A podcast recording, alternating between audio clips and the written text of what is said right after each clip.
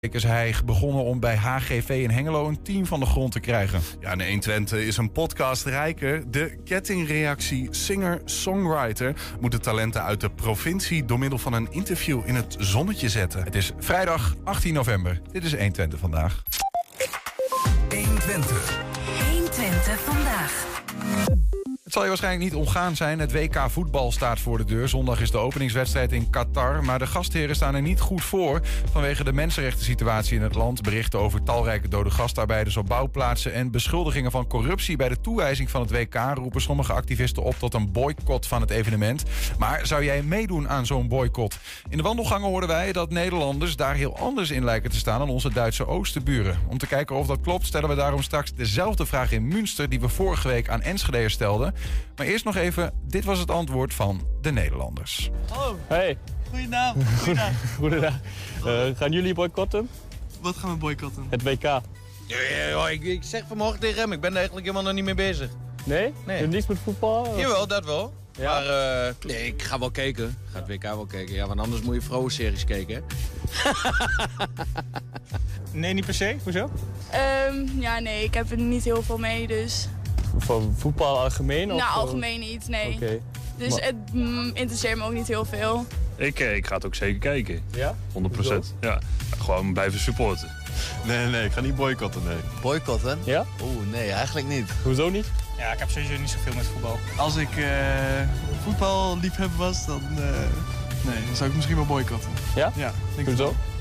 Ja, ik heb, ik, heb, ik heb er niet heel veel verstand van. Maar wat ik heb gehoord is dat ze daar heel veel migranten daar eh, onderbetalen. Slechte leven- en werkomstandigheden. Dus in die zin.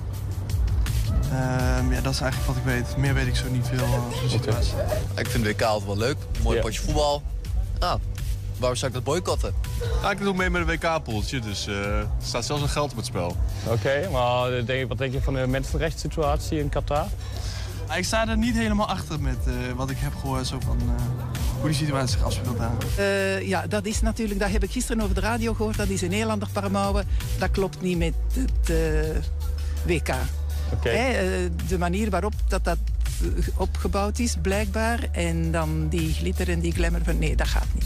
Nee, dat gaat niet. Maar dan niet kijken, daar moet ik nog eens over nadenken. Want dat heb ik nog niet gedaan. Ik juich het niet toe, maar eh, het is niet dat ik individueel er heel veel aan kan doen. Dan moet je met een grotere groep eh, daar met z'n allen in één keer eh, wat aan doen. En als ik, ja, ik kan mijn eentje niet gaan kijken, maar dat verandert niks. Dus dan moet je met z'n allen... eh, Oké, denk je niet dat een eh, groot boycott van eh, heel veel mensen eh, dat iets... Dat dat kunt- iets kan- zou kunnen teweegbrengen. Ja? Ja. En daar ben ik eigenlijk wel toe bereid om mee te doen. Dus eh, dat was ongeveer het antwoord van de Enschedeers. We gingen met diezelfde vraag ook over de grens. Ga je het WK in Qatar boycotten? In Enschede vonden we vorige week niemand die daar runduit ja op antwoordde. Opmerkelijk, volgens een enquête wil een meerderheid in Duitsland de Spelen in Qatar wel boycotten vanwege de mensenrechtssituatie daar. Daarom zijn we nu in Enschede's partnerstad Münster om te peilen wat de mensen hier op diezelfde vraag antwoorden. Boykottieren Sie die WM? Ja, das tue ich. Achso, ja. Nein, warum sollte ich die WM boykottieren? Ich werde es auch nicht gucken, aber bei mir vor allem deswegen, weil wir in der Examensvorbereitung jetzt viel zu tun haben. Ich glaube, ansonsten ähm, würde ich mir die Spiele auch nicht anschauen, weil Okay. die Deutschen vielleicht, wenn sie weiterkommen. Äh, ja, tatsächlich. Eh, ja, wij gaan het eh, van de vaststaf Nederlandistiek eh, niet kijken. Wij gaan eh, wel de WK 2014 nog een keertje kijken. Om dus niet de WK 2022 te ondersteunen. Nein. Wieso nicht? Fußball interessiert. Ja? Ja. Gut, es gibt auch viele, die Fußball Ja, interessiert das sind, ist schon, ist schon richtig, aber äh, du kannst ja nur eine Abwägung machen äh, der Gründe und ich werde mir einige Spiele angucken. Eher die der deutschen Mannschaft, Mhm. Wobei ich äh, auch verurteile, was in äh, Katar ist, gar keine Frage. Äh, aber ich versuche mich da aufs Sportliche zu konzentrieren. Ähm, ich bin eh kein großer Fußballfan und jetzt unter den Menschenrechtsverletzungen werde ich mir das erst recht nicht anschauen. Also ich mag Fußball sowieso nicht so gerne und äh, ja, dieses Jahr ja auf gar keinen Fall.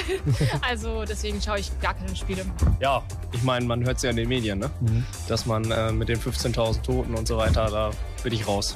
Okay. Ich, bin, ich gucke sonst jedes Spiel. Omdat eh, ik en ook wij eigenlijk eh, van mening zijn dat eh, ja, zoiets dus niet meer kan. Hoe met mensen omgegaan wordt en dat in zo'n land gewoon voetbal op zo'n niveau wordt gespeeld. Dat vinden wij niet goed. Ja, weil wegen den Menschenrechten, also ich bin da nicht so ganz mit einverstanden. Aber ich finde sowieso eine schlimme Entscheidung von der FIFA generell. Also da muss ja schon im Vorfeld viel schief gelaufen sein, dass äh, so eine Vergabe dahin stattgefunden hat. Ja, und denken Sie nicht, dass es auch ein bisschen zu spät ist für den Boykott jetzt? Weil die WM wird sowieso stattfinden. Hm? Ja, aber ich finde, das kann man ja zum Beispiel beim Klimaschutz auch sagen. Hm. Wenn äh, jetzt alle Auto fahren und ich sage, ich fahre jetzt kein Auto, das ändert ja eh nichts. Also ich finde, jeder kann in seinem Rahmen etwas dagegen tun. Na, natuurlijk, maar ik vind eh, dat het nu beter kan dan helemaal niet. En dat we ook daardoor nog laten zien dat we het niet goed vinden. Ja, aber ich glaube nicht, dass das in unserer Macht lag. Also wenn, dann hätte man höher angreifen müssen und ja, das ist nicht passiert. Mehr als boykottieren können wir nicht als Einzelner. Da hätte man sich vor zehn Jahren drum kümmern müssen, aber nicht jetzt. Da dürfte ich jetzt auch demnächst keine WM mehr angucken, keine, äh, also WM anderer Sportarten angucken, Olympia nicht angucken. Ist doch alles das Gleiche. Wird doch alles manipuliert. Ja, voor wie de ondertiteling niet kon zien in de Duitse partnerstad was een heel ander beeld te zien. Eh, dat komt waarschijnlijk ook door de organisatie hashtag eh, Boycott Qatar 2022. Medeoprichter van die campagne is de Duitse sporthistoricus Dieter Schulz-Mameling uit Münster. Uh, guten Tag, Dieter. Uh, ja, danke Hallo. Das, ja, Hallo. Danke, da, danke, dass Sie Zeit hat, um hierüber zu reden. Gerne. Ja. Doch ist es äh, äh, äh, für die äh, Holländers nicht so einfach, um die deutsche Sprache oft zu verstehen.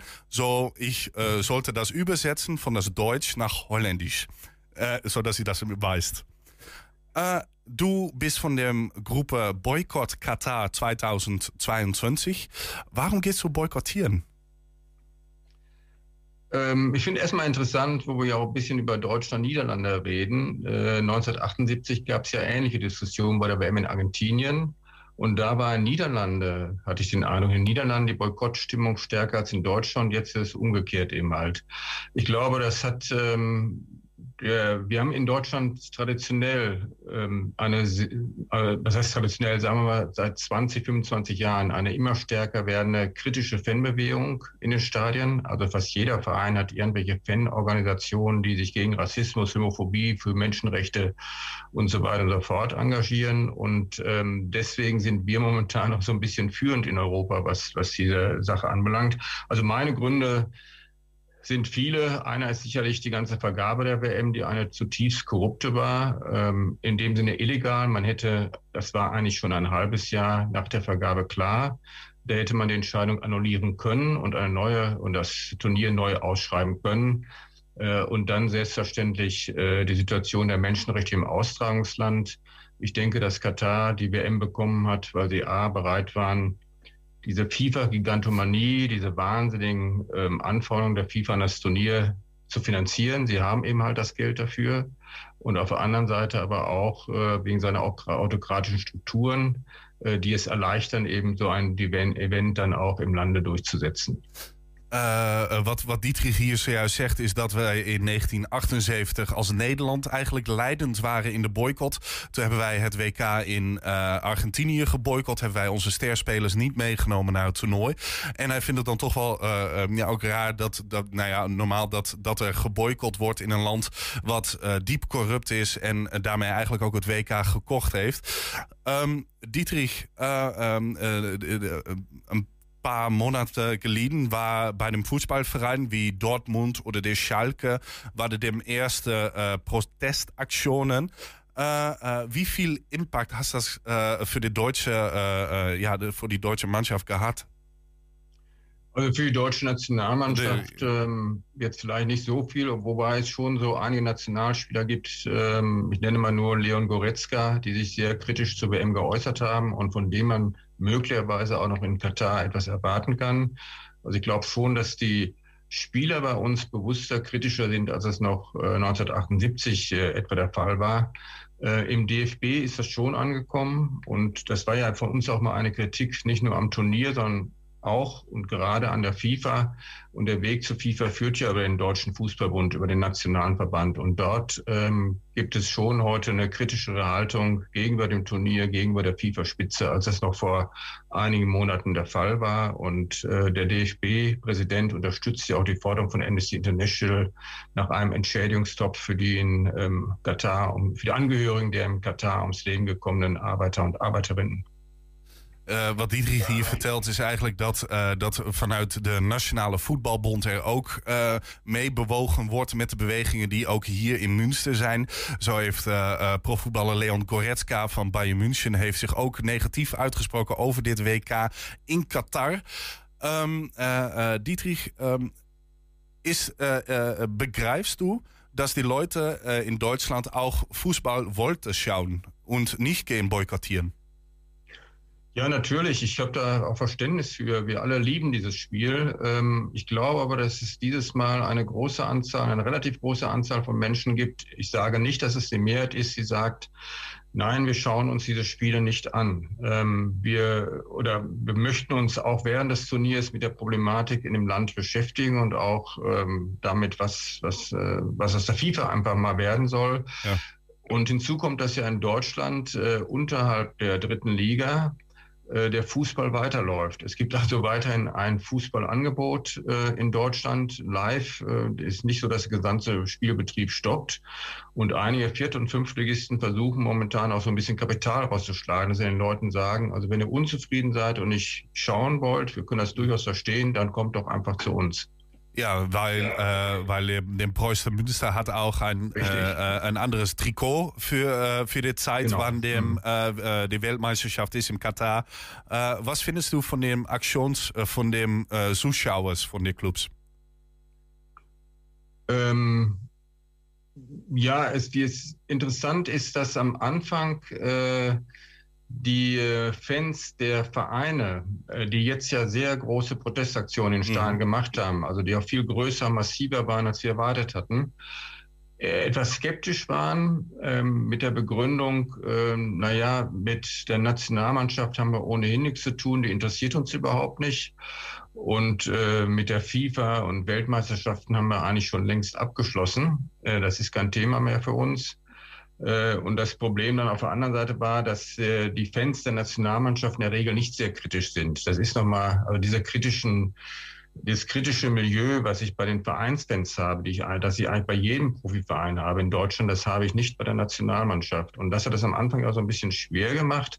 Aber offensichtlich hat sich das dann im Sommer total verändert. Ähm, ja. Und ich glaube deswegen, weil es den Leuten bei dem Merken Katar ist dann irgendwie auch nur ein Symbol für etwas Größeres, für die ganze eine Entwicklung Fußball, die man insgesamt nicht gut, äh, gut heißt, wo Werte mit Füßen getreten werden, wo es nur noch um Geld geht, äh, wo die Gier dominiert. Und ich, also ich kann mir das nur so erklären, dass da dieser Stimmungsumschwung dann nach dem Sommer war. Ja, wat, wat Dietrich uh, zojuist zei, is dat hij het wel kan begrijpen uh, dat mensen het WK wel kijken. Dat is eigenlijk ook de mensen hun goed recht. Alleen merkt hij ook dat door de acties van de verschillende voetbalverenigingen en, en eigenlijk de, de, de fans daarvan, die de langzamerhand de laatste tijd steeds groter zijn geworden, dat, dat er ook steeds meer een gevoel komt van, ja, voor ons hoeft het niet. Het is de nationaalmanschaft, het is al niet waar je, waar je, waar je echt fan van bent. Uh, nee, je bent er wel fan van, maar het is niet jouw club. En uh, naar jouw club blijf je dan wel kijken. En zo zie je dan ook dat er in de periode van het WK, ook bij clubs als Preußen Münster, uh, allemaal acties uh, tevoorschijn komen. En om, om zo uiteindelijk ook duidelijk te maken dat Duitsland het niet ermee eens is. Dietrich, um, weiß, wissen Sie auch, wie viele Prozent von den deutschen Einwohners nicht das Weltmeisterschaft gehen schauen?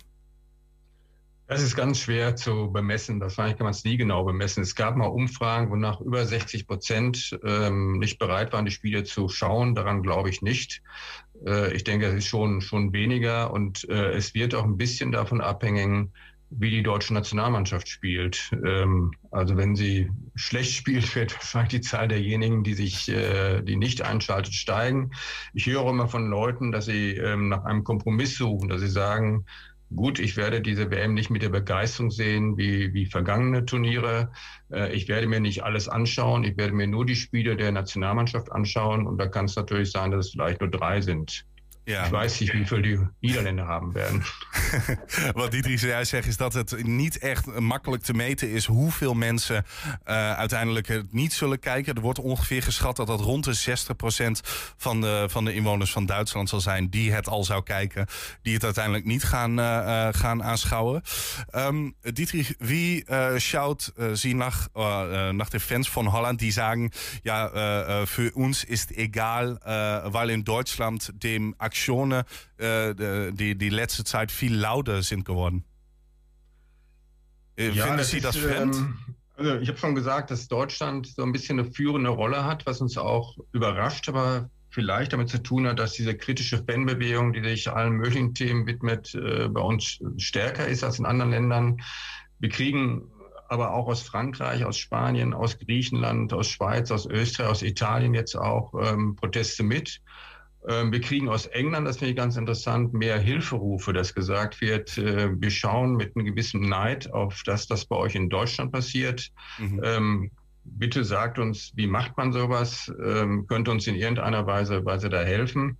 Und witzig ist bei den Niederlanden, dass eine der ersten Protestmeldungen in Europa überhaupt die war, äh, dass eine niederländische Firma kein Kunstrasen nach Katar liefert. Mhm. Also das wurde bei uns dann groß gefeiert. Bei uns gab es zu diesem Zeitpunkt noch nicht. Aber offensichtlich ist dann nicht mehr viel erfolgt in den Niederlanden, während bei uns die Diskussion erst richtig dann losging.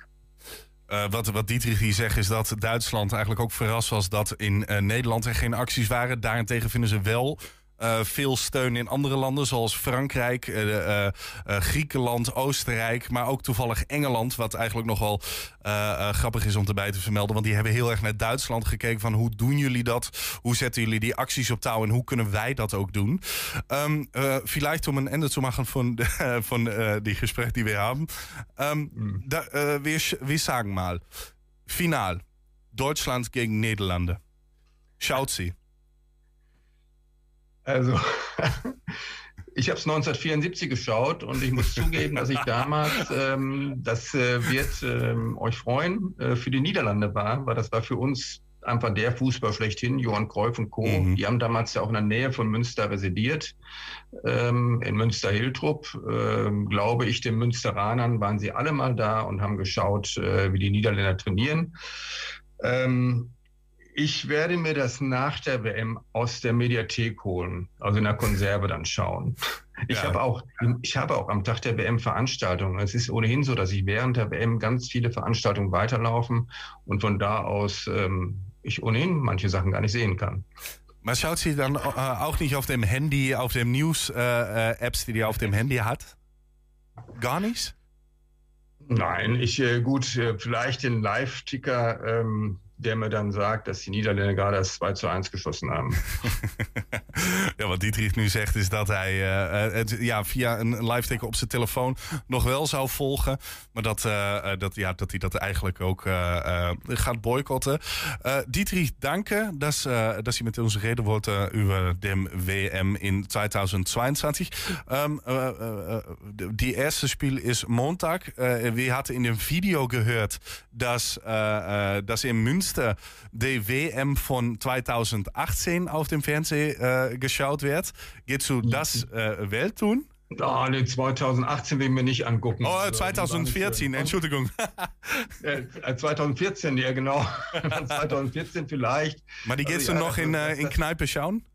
Ja, es gibt dieses Alternativprogramm, ist richtig. Ich, ich weiß nicht selber, ob ich da Zeit habe, das dann zu machen. Ich habe nächste Woche eigentlich jeden Abend Veranstaltungen.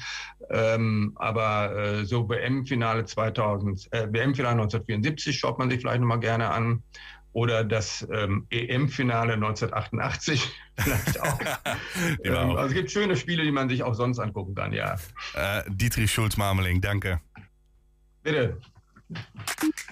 Voor de niet-Duits sprekende, welkom terug in een uh, Enschede's, uh, dan wel Nederlands programma. We zijn ook als podcast te vinden via alle bekende platforms. 120 Vandaag en 120 Vandaag uitgelicht. Ga eens kijken.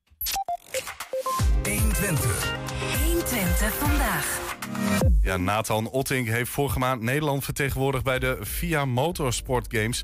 Ook wel de Olympische Spelen voor de motorsport genoemd. De 15-jarige Hengelo heeft in Marseille goud weten te pakken op het onderdeel Crosscar Junior. Omdat hij de volgende dag examens had, kon Nathan de medailleceremonie niet afwachten. Daarom reikte de Hengeloze burgemeester de medaille uit in het stadhuis.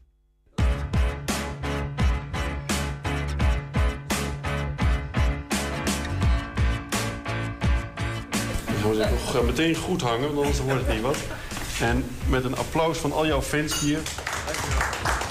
Ik ben Nathan Alting, ik ben 15 jaar oud. En eh, ja, ik kom uit Twente. 15 jaar oud en dan al wereldkampioen. Ja. Ja, echt heel blij.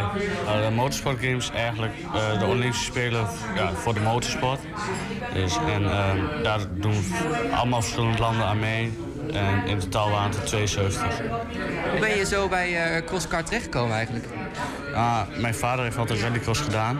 En we zijn eerst begonnen met karting en naarmate steeds verder de rallycross, autocross kant en toen naar de crosskart ingegaan. En toen mocht je meedoen aan de Motorsport Games? Ja, zeker. En ik ben heel erg blij dat ik ervoor uitgekozen ben en dat dit, zoals je ziet, goed uitgepakt is. Hoe trots bent u op Nathan? Ja, heel trots. Dat kun je je natuurlijk wel voorstellen. Maar ook gewoon trots op iedereen die hem helpt. Ook uh, zijn moeder, zijn, uh, zijn beste vriend Dinant, die dag en nacht voor hem klaar staat als er gesleuteld moet worden. de sponsors natuurlijk, die dit ook ondersteunen. Ja, ik ben gewoon mega trots op iedereen. Ja, het was helaas niet mogelijk om bij de eindceremonie de medaille zelf op te halen. Omdat Nathan uh, alweer tentamens had op school. Dat gaat ook allemaal gewoon door. Toen heeft de KNAF voorgesteld om via de burgemeester de medaille aan Nathan aan te bieden. En dat vinden we natuurlijk geweldig dat dit kan. U werd dus benaderd om de medaille uit te reiken. Ja, met de familie en ze van nou, hoe kunnen we daar toch een beetje in plaats van het met de post te, te sturen. En dan hebben we vandaag er echt nog een beetje een heugelijk moment van kunnen maken. Het is natuurlijk sowieso leuk in Hengelo te ontdekken, en dat komt vrij vaak voor, gelukkig nog, dat er allerlei talenten bestaan. Of het nou van dans is of, of sport, heel veel sport. Uh, judo, karate, allemaal komen ze langs. En die malen op allerlei niveaus heel veel punten. En deze jongen heb ik in 2018 al een keer als talent mogen ontvangen. Toen was het nog met karten. En dan nu zit hij uh, dus alweer op, op wereldniveau. En zo zie je dat het voor een burgemeester en voor een stad dus ontzettend leuk is om allemaal dat soort talenten te zien. Waar, waar zit de toekomst voor jou? Ga je net als uh, Max Verstappen de Formule 1 in? Of wil je rally rijden? Of wil je crosscar blijven doen? Nee, ik wil het liefst naar de rallykant. Want als ik heel erg mag zijn, Formule 1 is gewoon onbetaalbaar geworden. Dus, en ja, rally is ook wel duur. Alleen we hebben een paar goede sponsors gevonden die ons daar naartoe willen helpen. Ja, Nathans vader heeft het in de reportage over de medailleuitreiking door de KNAF. Als je je afvraagt wat dat is, dat is de Koninklijke Nationale Autosport Federatie. Ja, zometeen geen enkele Nederlander stond vaker aan de aftrap van het EK Dodgeball dan Hengelo Jannes op den, op den Brouw. Deze week is op den Brouw begonnen om bij de HGV in Hengelo een team van de grond te krijgen. 120. 120 vandaag. Dan naar klimaatgedonder op hoog niveau. Het wilde hoge ooms en tantes bij de klimaattop in Egypte maar niet lukken om het eens te worden over een slotverklaring. De VS ziet weinig in een hulpfonds voor arme landen die getroffen worden door klimaatrampen. Saudi-Arabië wil het woord olie niet horen als het afschaffen om, uh, van fossiele brandstof. Als het daarom gaat. Rijke landen doen onvoldoende om de anderhalf graad maximale opwarming van de top in Parijs ook echt te halen. Dat soort dingen. Nou ja, de top die vandaag zou eindigen gaat in elk geval morgen nog verder. Is uitge, uitgebreid om het zo maar te zeggen. Nou, we vragen is wat moeten we nou met dit soort gesteggel over belangetjes bij zo'n urgent onderwerp als alle seinen volgens de wetenschap eigenlijk op rood staan? Of valt dat eigenlijk nog wel mee? We gaan erover praten met twee mensen die in Enschede op politiek niveau uh, bezig zijn om ook uh, zich in te zetten voor het klimaat. En uh, kijken hoe dat, nou ja, hoe die grote klimaattop en het Enschedese verhaal zich tot elkaar verhouden. Bij ons zijn Judith Hofte van Partij voor de Dieren en Erik Kemp van Volt in Enschede. Welkom beiden. Dankjewel. Um, misschien om met die vraag te beginnen, kort antwoord valt het allemaal nog wel mee? Of staan alle. Hoe rood is het zijn volgens jou, Judith? Rood. Heel rood. Diep rood. Absoluut. En Erik? Ja, zeker diep rood. Dat zie je ook aan al die uh, grafiekjes die ik al heb meegenomen. wat, ja, jij hebt wat, wat, wat papieren meegenomen. Wat is dat? Wat, wat, wat heb je voor grafieken meegenomen? Nou ja, ik dacht toch van, we zitten hier in Enschede en het is natuurlijk een wereldwijde klimaattop. En het grote probleem van die, van die ja, het onderwerp waar het nu vooral over ging in Egypte was die loss en damages. Dus de vergoedingen aan de landen die eigenlijk de gevolgen krijgen. En het probleem is, heel vaak hebben we het over die anderhalve graad of twee graad, maar dat is gemiddelde opwarming. Mhm. En dat is heel erg ongelijk verdeeld. Dus als je kijkt naar Nederland, hebben we hier relatief minder opwarming. Maar als je bijvoorbeeld kijkt naar eh, Rusland of de Arctische Oceaan, daar heb je juist veel meer opwarming. Dus daarom, als je het hebt over welke kleur is het, ja, dan denk ik meteen, ja, ik heb hier inderdaad van verschillende landen die grafiekjes meegenomen. En dan zie je ook dat waar het in Nederland nog nou, gaat richting 1,5, dat het in Rusland nu al op 2,5, 3 zit. Ja, ja, dat verschilt heel erg. Ja. Maar goed, eh, het is misschien een grote vraag. Hè, maar hoe kijken jullie als ehm Enschede'ers, eh, die, die zich hier hard maken voor het klimaat, naar zo'n top waar, ik noem net een aantal voorbeelden, eh, de grote mannen worden het al niet eens, Judith. Ja, nee, dat klopt. Eh, ik kijk daar echt wel naar met gemengde gevoelens. Want als ik zie hoe alle wereldleiders en hoogwaardigheidsbekleders in een vliegtuig stappen om helemaal naar Egypte te vliegen, om voor de zoveelste keer te gaan vergaderen over hoe we klimaatverandering binnen de perken kunnen houden, terwijl we allemaal donders goed weten wat we moeten doen, dan denk ik, laten we dat gewoon eens gaan doen. Ja. Waarom komt het dan dat het niet lukt, denk je? Ja, ik denk toch dat veel eh, economische belangen, be- het bedrijfsleven, de industrie, die belangen zijn zo groot dat mensen toch liever de andere kant op kijken. Want klimaatverandering gaat heel langzaam. Mhm. Dus als jij de andere kant op kijkt, kun je net doen alsof er niks gaande is. Ja, het is niet voelbaar genoeg.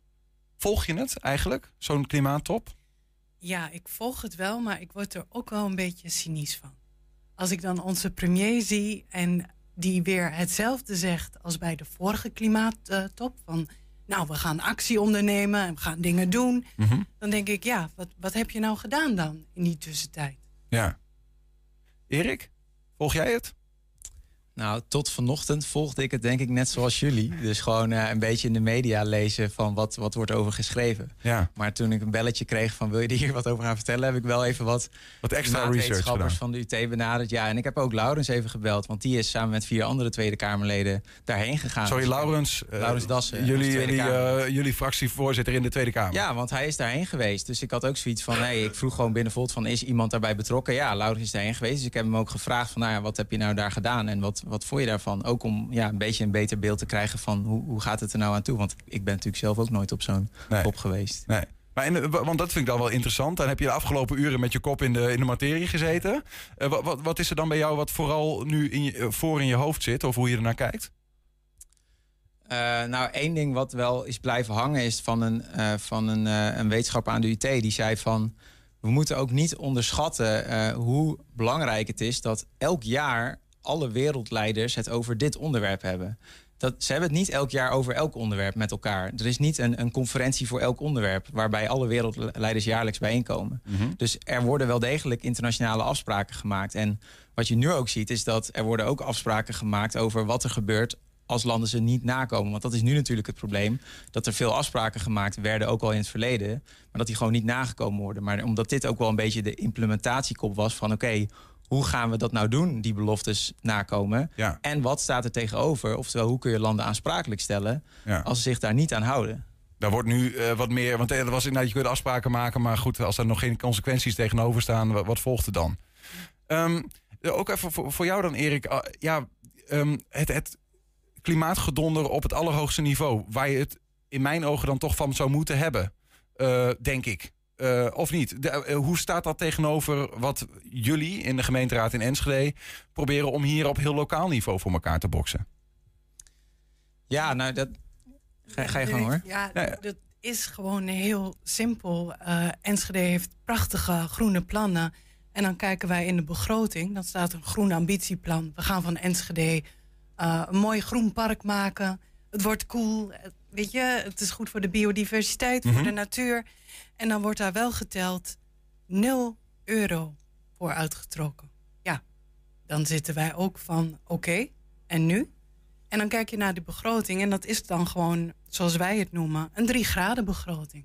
En dat is dus dat het meer gaat opwarmen dan je zou, als Enschede zou moeten doen. Ja, want elke Enschedeer, ja, die heeft inmiddels weet van de, de droogte, Ja. eh, het dreigende drinkwatertekort, eh, de hitte, stress in Enschede. Maar dan gebeurt er dus hier op lokaal niveau wat er ook op het ho- ho- hogere niveau gebeurt wat dat betreft, Erik. Nou ja, kijk, ehm, op lokaal niveau proberen we natuurlijk met een aantal partijen wel ook die verandering in gang te zetten. Eh, maar inderdaad, eh, ook op lokaal niveau ziet niet iedereen de ernst er zo erg van in als die wij dat misschien zien. En bijvoorbeeld, ik had ook even die motie meegenomen van onze collega Marianne Schouten van GroenLinks. Ja, die heeft zegt op die 11 motie? juli al een motie ingediend die het college opdraagt van nou kom kort na het zomerreces eens met alle raadsleden bij elkaar om het met de wetenschappers over hebben, te hebben van wat is nou het effect van al die klimaatontwrichting op Enschede? Wat kunnen we er hier tegen doen? Hoe gaat dit ons beïnvloeden? Mhm. Ja, het is ondertussen al niet meer kort na de zomer, maar dat is, dat die, die bijeenkomst is er nog niet geweest. En ik denk dat dat steeds, steeds meer mensen doorhebben van ja, we moeten het niet alleen maar in Egypte erover praten, maar ook hier met elkaar. En dan ook juist met de mensen die zeggen er is niks aan de hand of nee, economie is belangrijker. Mhm. Dat, ik, ik hoor toch, als, als, als we moties indienen... die, zeg maar, die, nou, die ergens uiteindelijk niet, niet, niet, op die, niet worden opgevolgd. Hè. Er is, zijn wel plannen, maar er is geen geld. Dat lijkt mij in de eerste instantie heel frustrerend. Maar het lijkt me ook dat je dan, eh, zeg maar... In, als je als je zegt alle seinen staan op die brood, dat dan vanzelf je een tubetje lijm in je handen gaat nemen om jezelf aan een tafel vast te lijmen, bij wijze van. Ja, wat werkt dat polarisatie op dit vlak ook in de hand, denk je, Erik? Eh, activisten die zichzelf vastlijmen, bedoel je? Werkt dat polarisatie? de Nou, ook de- het feit dat, dat, het dus, dat het zo stroperig gaat, werkt dat dit soort activisme in de hand? Nou ja, ik denk dat activisme, dat komt gewoon voort uit, uit, uit een soort van gevoel van onmacht. Ik denk dat er heel veel mensen zijn die het gevoel hebben van... waarom verandert de wereld niet als we allemaal weten dat we moeten veranderen? En ik snap dat je dan activistisch wordt, maar ik denk dat dat ook goed is. Want ja, als je niet zeg maar eh, eh, linksom eh, mensen naar je krijgt geluisterd... dan, dan maar rechtsom. Dus ik denk juist dat alle activisten die zeg maar aandacht hiervoor vragen... ehm, ook al ehm, kunnen ze misschien zelf niet, of hebben ze zelf niet de macht om het probleem aan te pakken. Ik denk dat dat wel heel belangrijk is. Werkt het? Is want, want ik ga het ook weer een soort van. eh, ja, dat is altijd een beetje het ding. Er gaat ook weer mensen tegen je in het harnas krijgen. Denk ik, die zoiets hebben van. Nou, doe even normaal. Zo, zo erg is het dus allemaal nog maar niet. Dit soort activisme. Ja, die mensen zijn er wel. Maar als op een gegeven moment... Ik bedoel, pas was er volgens mij bij het hoofdkantoor van Volkswagen... waren er een hele groep Duitse wetenschappers... die zichzelf vast hadden geplakt. Ja, eh, als op een gegeven moment ook zeg maar professoren en hoogleraren... en die hebben we natuurlijk hier ook afgelopen maandag weer een inspreker van de UT... Eh, als als ook, ook, echt geleerden in, in die wetenschap zich op zo'n manier gaan uitspreken van ja, eh, er gebeurt gewoon niet genoeg en, en we stevenen op een afgrond af. Soms is dat dan, ja, denk ik dan toch ook gewoon nodig dat als zeg maar als de ratio niet genoeg is om mensen te overtuigen, dan maar gewoon de angst of de, of de ludieke acties die mensen echt even moeten chockeren om, om te beseffen van eh, er gaat iets helemaal fout. Ja. Ja, het- is toch interessant wat je zegt. Want dan, dan, dan is de politieke weg op een gegeven moment niet meer. eh, nou ja. eh, eh, niet meer het juiste middel, lijkt het bijna wel. Hè? In die zin, dat vraag ik me ook af op mondiale schaal. Als we even over zo'n top hebben. Ehm, daar, daar zijn allerlei belangen, zoals je ook al zei, eh, Judith. Ehm, en je komt blijkbaar nergens. En de vraag is dan, wat is dan nog de oplossing? Wat is dan. Heb je, eh, denk je daarover na? Van wat, wat zouden we dan moeten doen met elkaar om het wel de neuzen dezelfde kant op te krijgen? Ja, nou, je merkt dat er steeds meer neuzen wel dezelfde kant op gaan. Hoe langer je wacht, hoe langer je erover doet... Mhm. en hoe meer de urgentie niet gevoeld wordt... ja, op een gegeven moment is het gewoon... ja, heel cru gezegd, wordt het gewoon een Enschede aan zee. Klaar. En dan, dan kan je wel zeggen, ja, wat, wat kun je dan allemaal doen? We hebben te maken met een polycrisis. Dus met meerdere crisissen tegelijk. Je hebt een energiecrisis, een inflatiecrisis. eh, mensen voelen dat aan alle kanten. En dan denk je toch, ja, die klimaatcrisis, die is ver weg.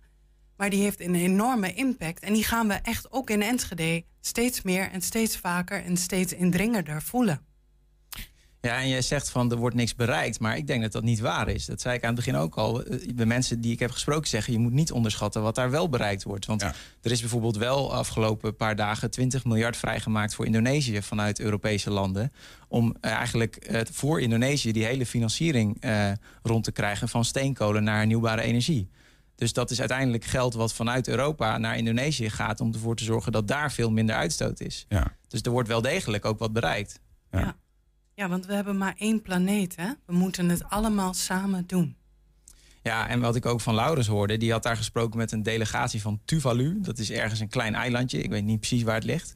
Maar die hebben nu het probleem dat hun eiland gewoon onderloopt. Dus eh, ja, op een gegeven moment is dat eiland gewoon weg. En wat je nu dus hebt, is dat er elk jaar 75 soort van gouden tickets zijn voor jongeren om naar Nieuw-Zeeland te gaan, legaal. En dat ze daar dus geen vluchteling zijn, maar dat ze gewoon echt daar kunnen gaan leven. En er waren afgelopen jaar 800 aanvragen voor. Ja. Eh, ja, als, als je daar als Tweede Kamerlid uit Nederland, waar, waarbij je toch op een, ja, ik bedoel, hier denken we er op een heel andere manier over na. En als je dan met zo'n delegatie spreekt die zegt van ja, al onze jongeren willen weg, want de wetenschappers zeggen dat dit eiland, als zij eenmaal een toekomst hebben, dat dit eiland niet meer bestaat. Ja, dat is natuurlijk ook een, een, een groot effect van zo'n, van zo'n klimaatkop. Dat je gewoon met, ook met jongeren uit Afrika die echt zeggen van ja, delen van onze landen worden onleefbaar. En eh, droogtes in Somalië en nou ja, bijvoorbeeld die, die eh, overstromingen in, in, in, in Afrika, maar ook in Pakistan. Die verhalen hoor je daar van de mensen die dat zelf hebben beleefd. Dus dan, dan ga je daar echt wel op een andere manier ook naar kijken als je weer terug bent in Nederland. Zo- Zo'n zo'n klimaattop, hè, waar, dan wij inderdaad eh, de, misschien alleen de koppen of eh, wat, wat korte dingen in de media vaak van lezen als, als Enschede'ers, denk ik, over het algemeen, laat ik het zo zeggen. Wat doet hij eigenlijk, denken jullie, met de beeldvorming en met de actie bij mensen? Als je, als je ziet over hoe daar gesteggeld wordt en misschien wel soms overwinningen worden behaald, maar soms ook weer wordt onderhandeld over een toekomst die belangrijker is dan we denken misschien. Ja, ik, ik, ik weet het niet, maar ik wil toch ook echt een land breken voor mensen die eh, klimaatstress ervaren. Vooral jonge mensen. Je krijgt al die informatie, ook van zo'n klimaattop, krijg je over je heen. Die neem je in je op en vervolgens, wat kun je doen? En als je dan merkt dat jouw gemeente, jouw provincie, jouw regering niet de stappen zet die zo ontzettend logisch zijn, ja, dan raken mensen ook in in de knoei. En dan heb je dus klimaatstress. En daar wordt nu nog een beetje lacherig over gedaan. Maar ik denk dat dat een serieus probleem is waar we echt gewoon ook serieus naar moeten kijken. Ja. Eh, Zorgen over de toekomst. Ja. Ja, helemaal mee eens. En ik denk ook dat sommige mensen kunnen die stress wat, wat beter handelen. Ehm, en bijvoorbeeld wij kiezen er natuurlijk voor door in de gemeenteraad te gaan... dat je juist continu in aanraking komt met mensen die nou, heel, helemaal dit onderwerp niet belangrijk vinden. Maar wat ik altijd mensen aanraad die ook veel stress ervaren... is gewoon omring jezelf vooral met mensen die ook energie hebben om wat te veranderen. Dus ga bij een vereniging, ga bij een club, organiseer je juist met gelijkgestemden. Ja. Want Ja. Daar, krijg je, daar krijg je juist energie van. En die groepjes zijn er ook. En ik denk dat het vooral zuur is als mensen die gelijkgestemden niet kunnen vinden. Want dat heeft mij zelf, toen ik er inderdaad wat meer last van had... heeft mij dat heel erg geholpen om bijvoorbeeld bij Scientists for Future op de UT... dan zit je in één keer met allemaal professoren die ook die ernst inzien...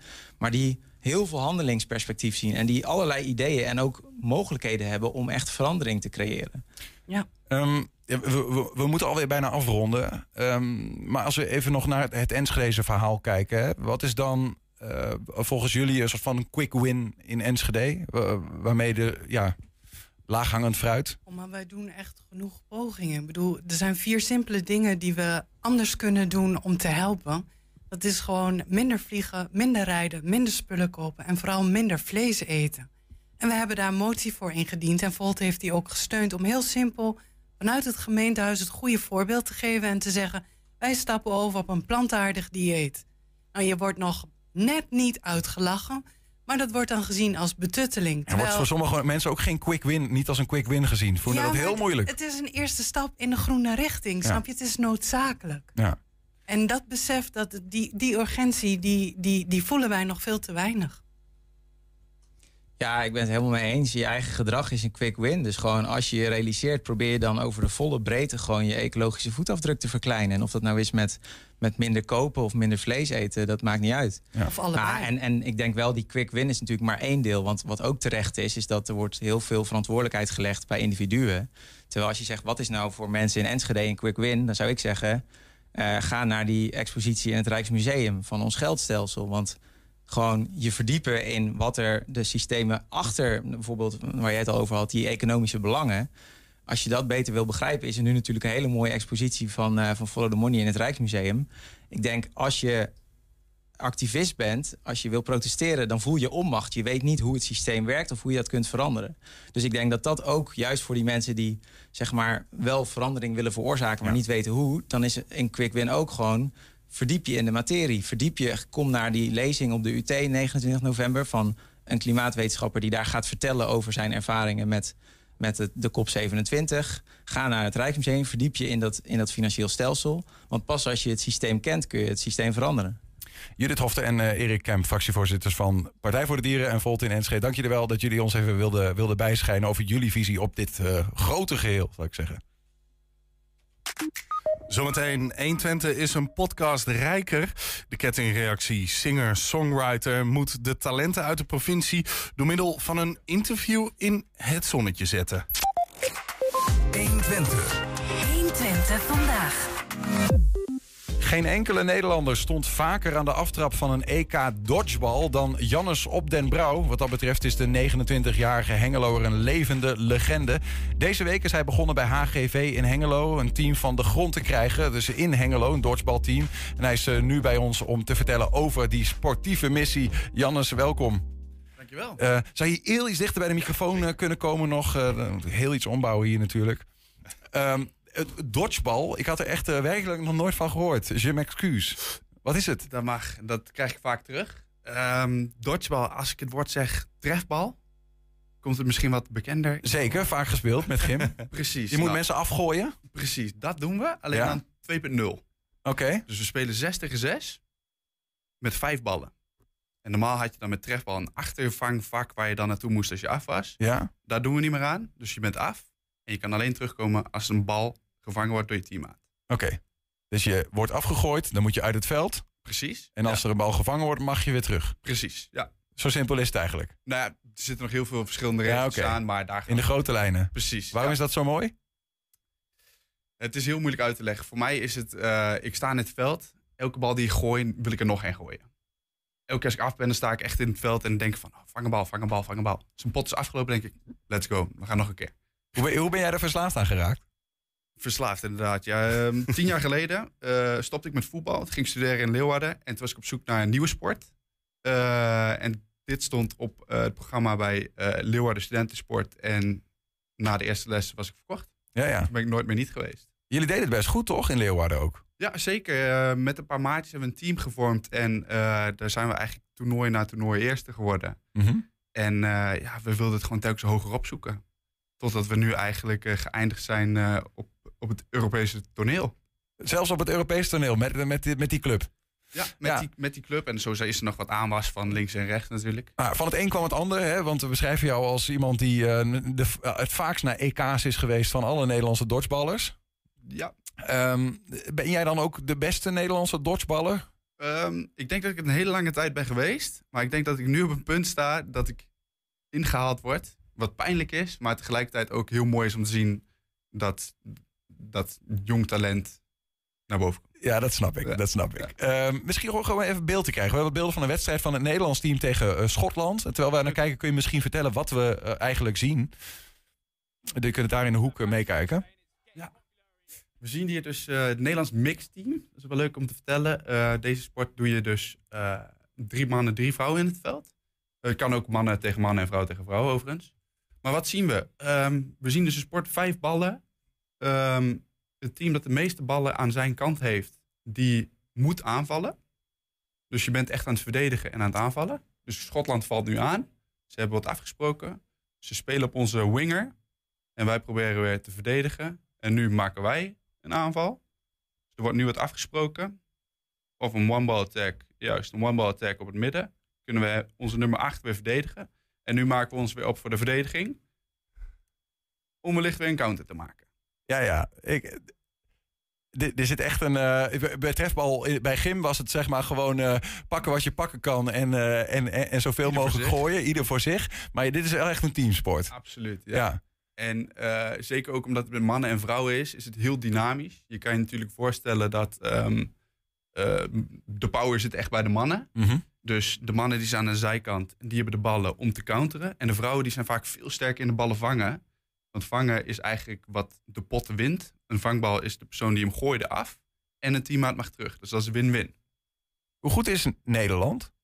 Um, dat verschilt heel erg. De mannen die staan nu geloof ik twaalfde in Europa. Een mixteam staat zevende, zesde of zevende denk ik. En de vrouwen die staan vijfde. Oké. Ja. Ah, dat is toch aardig. Dat is prima. Ja. ja.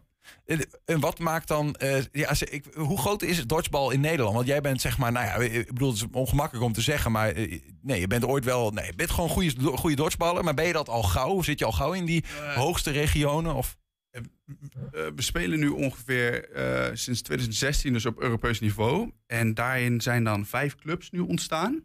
Dus ik denk dat we zo om en nabij de 100 wekelijks spelende spelers hebben. Ja, ja. In Nederland. Dus dan kan je wel zeggen dat het echt een kleine sport is. Dus makkelijk is om mee te doen aan de top. Toen jij zelf jong was hè, en met gym eh, trefbal speelde. Dat is vast gebeurd. Absoluut. Had je toen wel eens dat je dacht... Nou, dit is wel... eh, voel je toen al een beetje? Of? Absoluut, ja. Ik was altijd in competitie met mijn beste maatje toen... om zo hard mogelijk te rammen en sprinten en vliegen door het veld. Dus dat, die drang voelde ik toen al. Ja, ja. Ja. Krijg je ook wel eens ballen tegen je hoofd? Absoluut, ja. Ik weet niet, je hebt er één meegenomen. Mag ik hem eens voelen? Hoe zeker, dit is een typische eh, dodgeball bal, zeg zeker. maar. Dit is oh, Ja. het is wat zachter dan ik had gedacht. Ja, het is van katoen. Eh, Ja. 21 centimeter diameter, dus net een tikkeltje groter dan een handbal. Maar ik kan je vertellen, als er een flinke arm tegenover je staat en die gooit hem op je hoofd, dan eh, doet dat wel pijn. Ja, geloof ik wel. Er staat op hashtag vaak ben je te bang. Eh, Is dat, eh, heeft dat te maken met de sport? Ja, zeker. Nee, want dat is trouwens, nu ik dat zo zie, zie dan weet ik nog dat sommige eh, eh, mensen in mijn klas niet mee wilden. Te- Weet je, op een gegeven moment vonden ze dat het te hard werd gegooid en dan wilden ze niet meer meedoen. Is dat zo'n typisch ding wel bij dodgeball? Ja, nee, je weet je, je moet wel weten waar je aan meedoet. Want het, het kan best wel pijn doen. Ik heb brillen zien vliegen, ik heb tanden zien vliegen, ik heb de heftige Zo, je hebt tanden zien vliegen. Ja, ja. Maar voor- met deze- met zo'n bal? Ja, zeker. Ja. Dan moet je knetterhard gooien. hard, ja. Ja, maar kun jij ook dan, zeg maar, word je, hoe train je dan? Train je ook om hard te gooien of vooral, wat, wat doe je eigenlijk? ja, trainen om hard te gooien doen we eigenlijk niet. Eigenlijk waar we echt het trainen is eh, echt het teamspel. En natuurlijk jezelf fit houden en blijven gooien, blijven vangen en dodgen. Mhm. Ehm, ja, je moet gewoon heel, heel, heel agile zijn en, en Beweegbaar. lichtvoetig. Ja. Ja. En wat, wat is jouw talent dan? Van, Ehm, van, van de dingen wat je net hebt genoemd. Ehm, ik denk dat ik een beetje een generalist ben. Ehm, ik, ik ben altijd eh, de guard. Ik sta altijd in het midden. Eh, we hebben twee armen in ons team die sterker zijn dan die van mij. Dus ik ben eigenlijk de middenman eh, die eigenlijk voor de catches moet gaan. En dan vervolgens ben ik de eerste, als onze counters eruit liggen, want dat is vaak ook het eerste target, dat ik dan naar de zijkant kan om dan vervolgens, laten we zeggen, de armrol op me te nemen. Ja. Oké. Probeer het een beetje te volgen in mijn hoofd. Ja, ik ook. ja, ja. Maar hey, en, jij, jij hebt wel echt een, een missie wat dat betreft. Hè? Want eh, we hadden het net over, en dan kunnen we het zo nog over hebben... over jouw Hengeloze club die je nu aan het opstarten bent. Maar ook in 2018 heb je bijgedragen aan een eh, nieuw fenomeen in de dodgeballwereld, toch? Eh, zeker, ja. Wij zijn met vier andere enthousiastelingen wij de Dodgeballbond Nederland opgericht. En vanuit daar zijn we een nationale competitie gestart. En bieden we Nederlands teamtraining aan, open en gesloten. En daar kan je voor geselecteerd worden. Ja. En vanuit die bond eh, doen we dus mee op eh, EK's en Centraal Europees Kampioenschap. Is het, eh, is het groeiende wat dat betreft? Ja, het is zeker groeiende. We zitten dus nu op vijf clubs. Voor COVID was het al iets hoger, dus iets afgenomen. Maar het groeit nog steeds. Ja, Ja. zeker. Hengelo is daarbij gekomen, het- althans bij HGV. Ja. Eh, waar staat dat voor dan, HGV in dit Eh, geval? De Hengeloze Gymnastiekvereniging. Daar heb je, ben jij dodgeball begonnen. Ja, Want eh, precies. dat klinkt niet als gymnastiek. Precies. Maar weet je, als je gymnastiek denkt op de basisschool, Ja. zat het ook trefbal bij in. Dus de overlap is er. Oh ja, bij mij niet hoor. Bij mij was gewoon trefbal, trefbal en turnen was turnen bij wijze van. Oh, oké. Maar dat was tegelijk, je deed apenkooien en dan gooide je meteen ook... Precies, ja. Enige overlap. Ehm, nee, maar het- je hebt de afgelopen weken, de eerste, of deze week, heb je de eerste bijeenkomst gehad. Ja, de eerste training was dinsdag. De eerste Ja. training. Hoeveel Ja. mensen waren, waren er? Eh, we waren met z'n vijf in totaal. Oké. We natuurlijk graag op zouden schroeven tot 18. Dat zou ideaal zijn. ja, ja, Ja. Maar vijf, eh, ben je tevreden mee? Zeker, ja. Vijf, vier enthousiaste eh, eh, spelers. Ja. En wat is wat jou betreft, ja, 18, dan heb je HGV, eh, zeg maar een beetje, dan kun je, kun je er wat mee met elkaar. Ja. Eh, wa- wat, heb jij een soort van nog een, zit er nog een stiekem nog een plan onder of niet, waar je naartoe wil? Zeker, ja. eh, een team vormen. Vervolgens eh, eh, gaan wij een toernooi organiseren 28 januari in Hengelo. Mhm. Dus dat is sowieso al een, een, een mooie stip aan de horizon. Vervolgens willen we meedoen aan een Nederland-België-Duitsland toernooi in Helmond. Dat is volgend jaar maart. Ehm, om vervolgens mee te doen met het Hengeloze team in de nationale competitie volgend jaar. Kijk, dus Ja. eh, da- daar, daar gaan we naartoe. En eh, jij zelf, 29 jaar heb ik begrepen. Ja. Eh, is dat, ja, ben je dan bijna afgeschreven als dodgeballer of ga je ook nog meedoen in dit? ik denk dat ik, ik hoop dat ik nog een goede vijf jaar mee kan. Ja. En dat ik dan een andere rol eh, op me neem. ja. Ja. Leuk man. Veel plezier met je, met je missie. Ik vind het eh, geinig om te zien. Ja, Ja, de trefbal op het hoogste niveau. Jullie zijn eh, allemaal welkom. Ik snap het helemaal. Ja. ik wil Nou wel een keer zien, ik tegen Niels. Ik kan maar hard gooien, hè. pas op hè. Ja, dat weet ik. Jannes Op den Brouw was bij ons. Eh, dankjewel Jannes en succes ermee. Dankjewel. Ja, heb je een tip voor de redactie? Mail het dan naar info.120.nl 120. 120 vandaag. De kettingreactie, dat is een programma wat veelal voor en na 120 vandaag op de radio te luisteren is. Henk Ketting is de man die dat programma kleur geeft. En met onder andere heerlijke muziek, maar ook interviews. eh, eh, eh, eh, zijn nu echter ook op alle podcastplatformen terug te vinden. Met een nieuwe podcast genaamd De Kettingreactie Singer-Songwriter. En die gaat, zoals je het al kan raden, over singer-songwriters. En Henk is bij ons. Henk, goedemiddag. Ja, goedemiddag. Heb ik, heb ik alles goed verteld of heb je programma nog meer? Nou, je, je, hebt het, je hebt het wel een heel eind goed verteld. Nee, ik ga gelijk maar gelijk bij het begin beginnen. De, de podcast is eigenlijk ontstaan uit iets wat ik al deed. En dat was de singer-songwriter. En dat deed ik dan in mijn programma.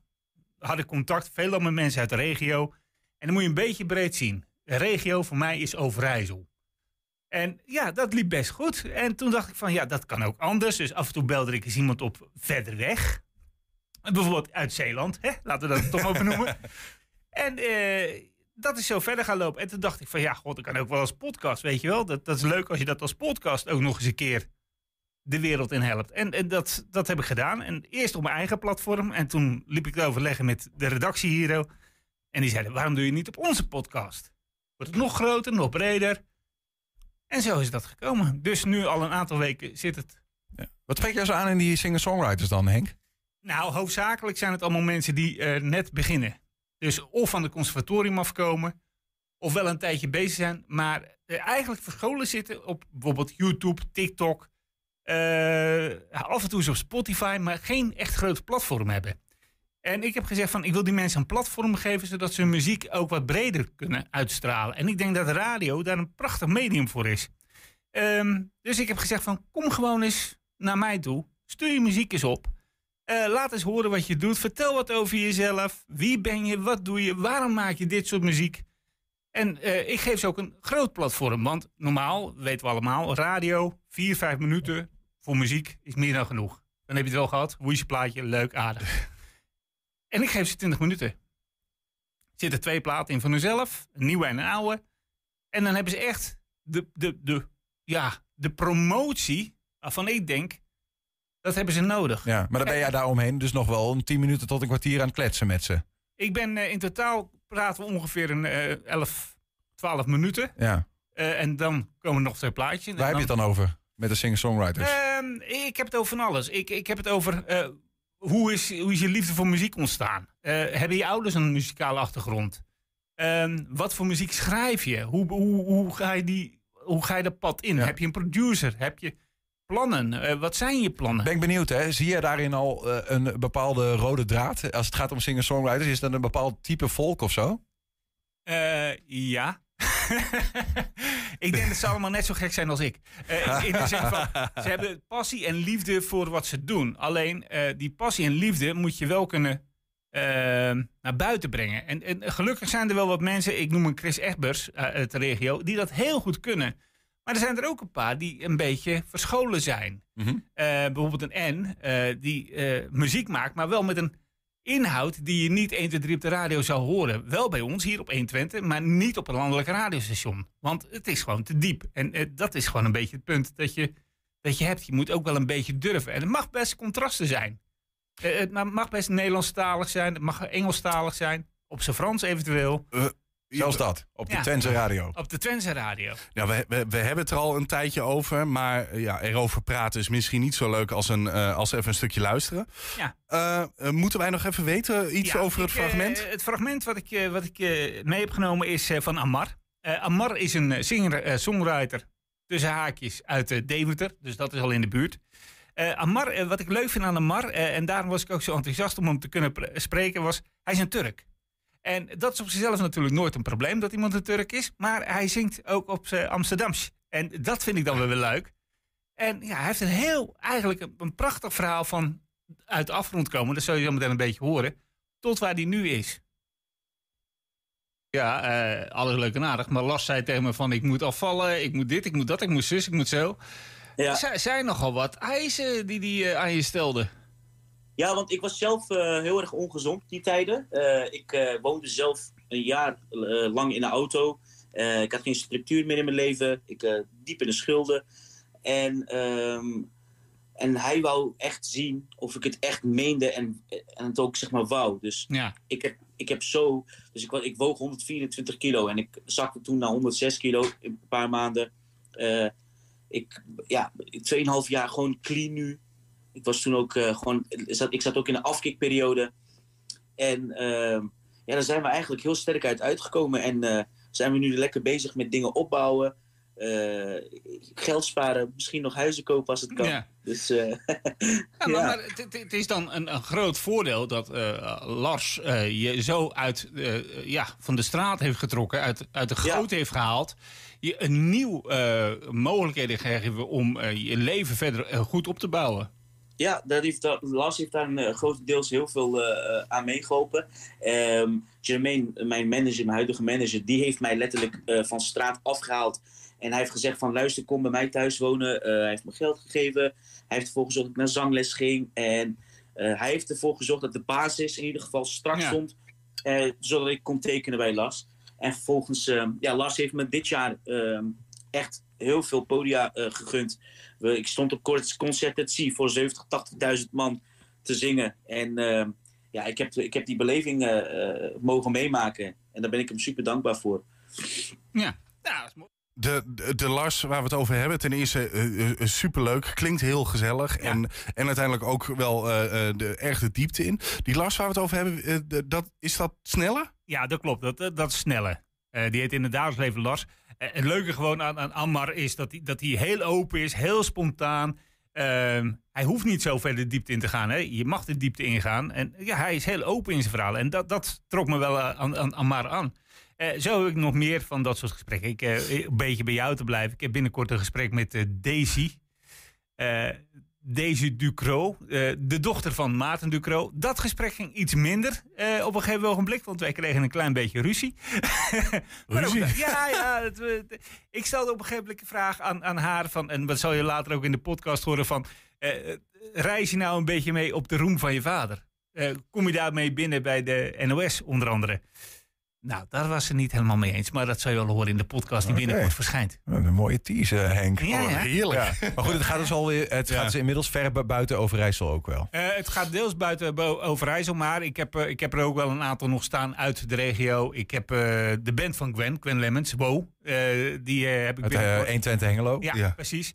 Eh, ik spreek nog met een rapper die woont in Groningen, maar wel Enschedeze roots. Die, eh, daar spreek ik mee. Eh, Julia eh, Leffer. Eh, Leffers. Of Leffers, ja. Die, eh, komt, eh, die komt praten. Dat is echt een waanzinnige goede zangeres. Ze zingt ballads. echt prachtig. En die heeft een, ze is een beetje bekend geworden met een plaatje die ze heeft gemaakt voor, voor de zus die trouwde. Die komt aanstaan. Nee, die staat nu online. Dus die kunnen de mensen nu al beluisteren. Dus ja. Waar kunnen we ze luisteren? Eh, we kunnen ze beluisteren op alle streamingsplatforms. Maar mochten de mensen dat moeilijk vinden om te vinden, ga even reclame maken voor eigen parochie. henkketting.nl. Kijk eens aan, Henk Ketting, hartstikke bedankt. En, Hoe eh, heet de podcast nog één keer? Eh, de podcast heet De Kettingreactie Singer-Songwriter. Duidelijk. Dankjewel en eh, tot volgende week, Henk. Tot volgende week. Hiermee sluiten we ook 120 vandaag af. Terugkijken, dat kan direct via 120.nl. En vanavond om 8 en 10 op televisie te zien.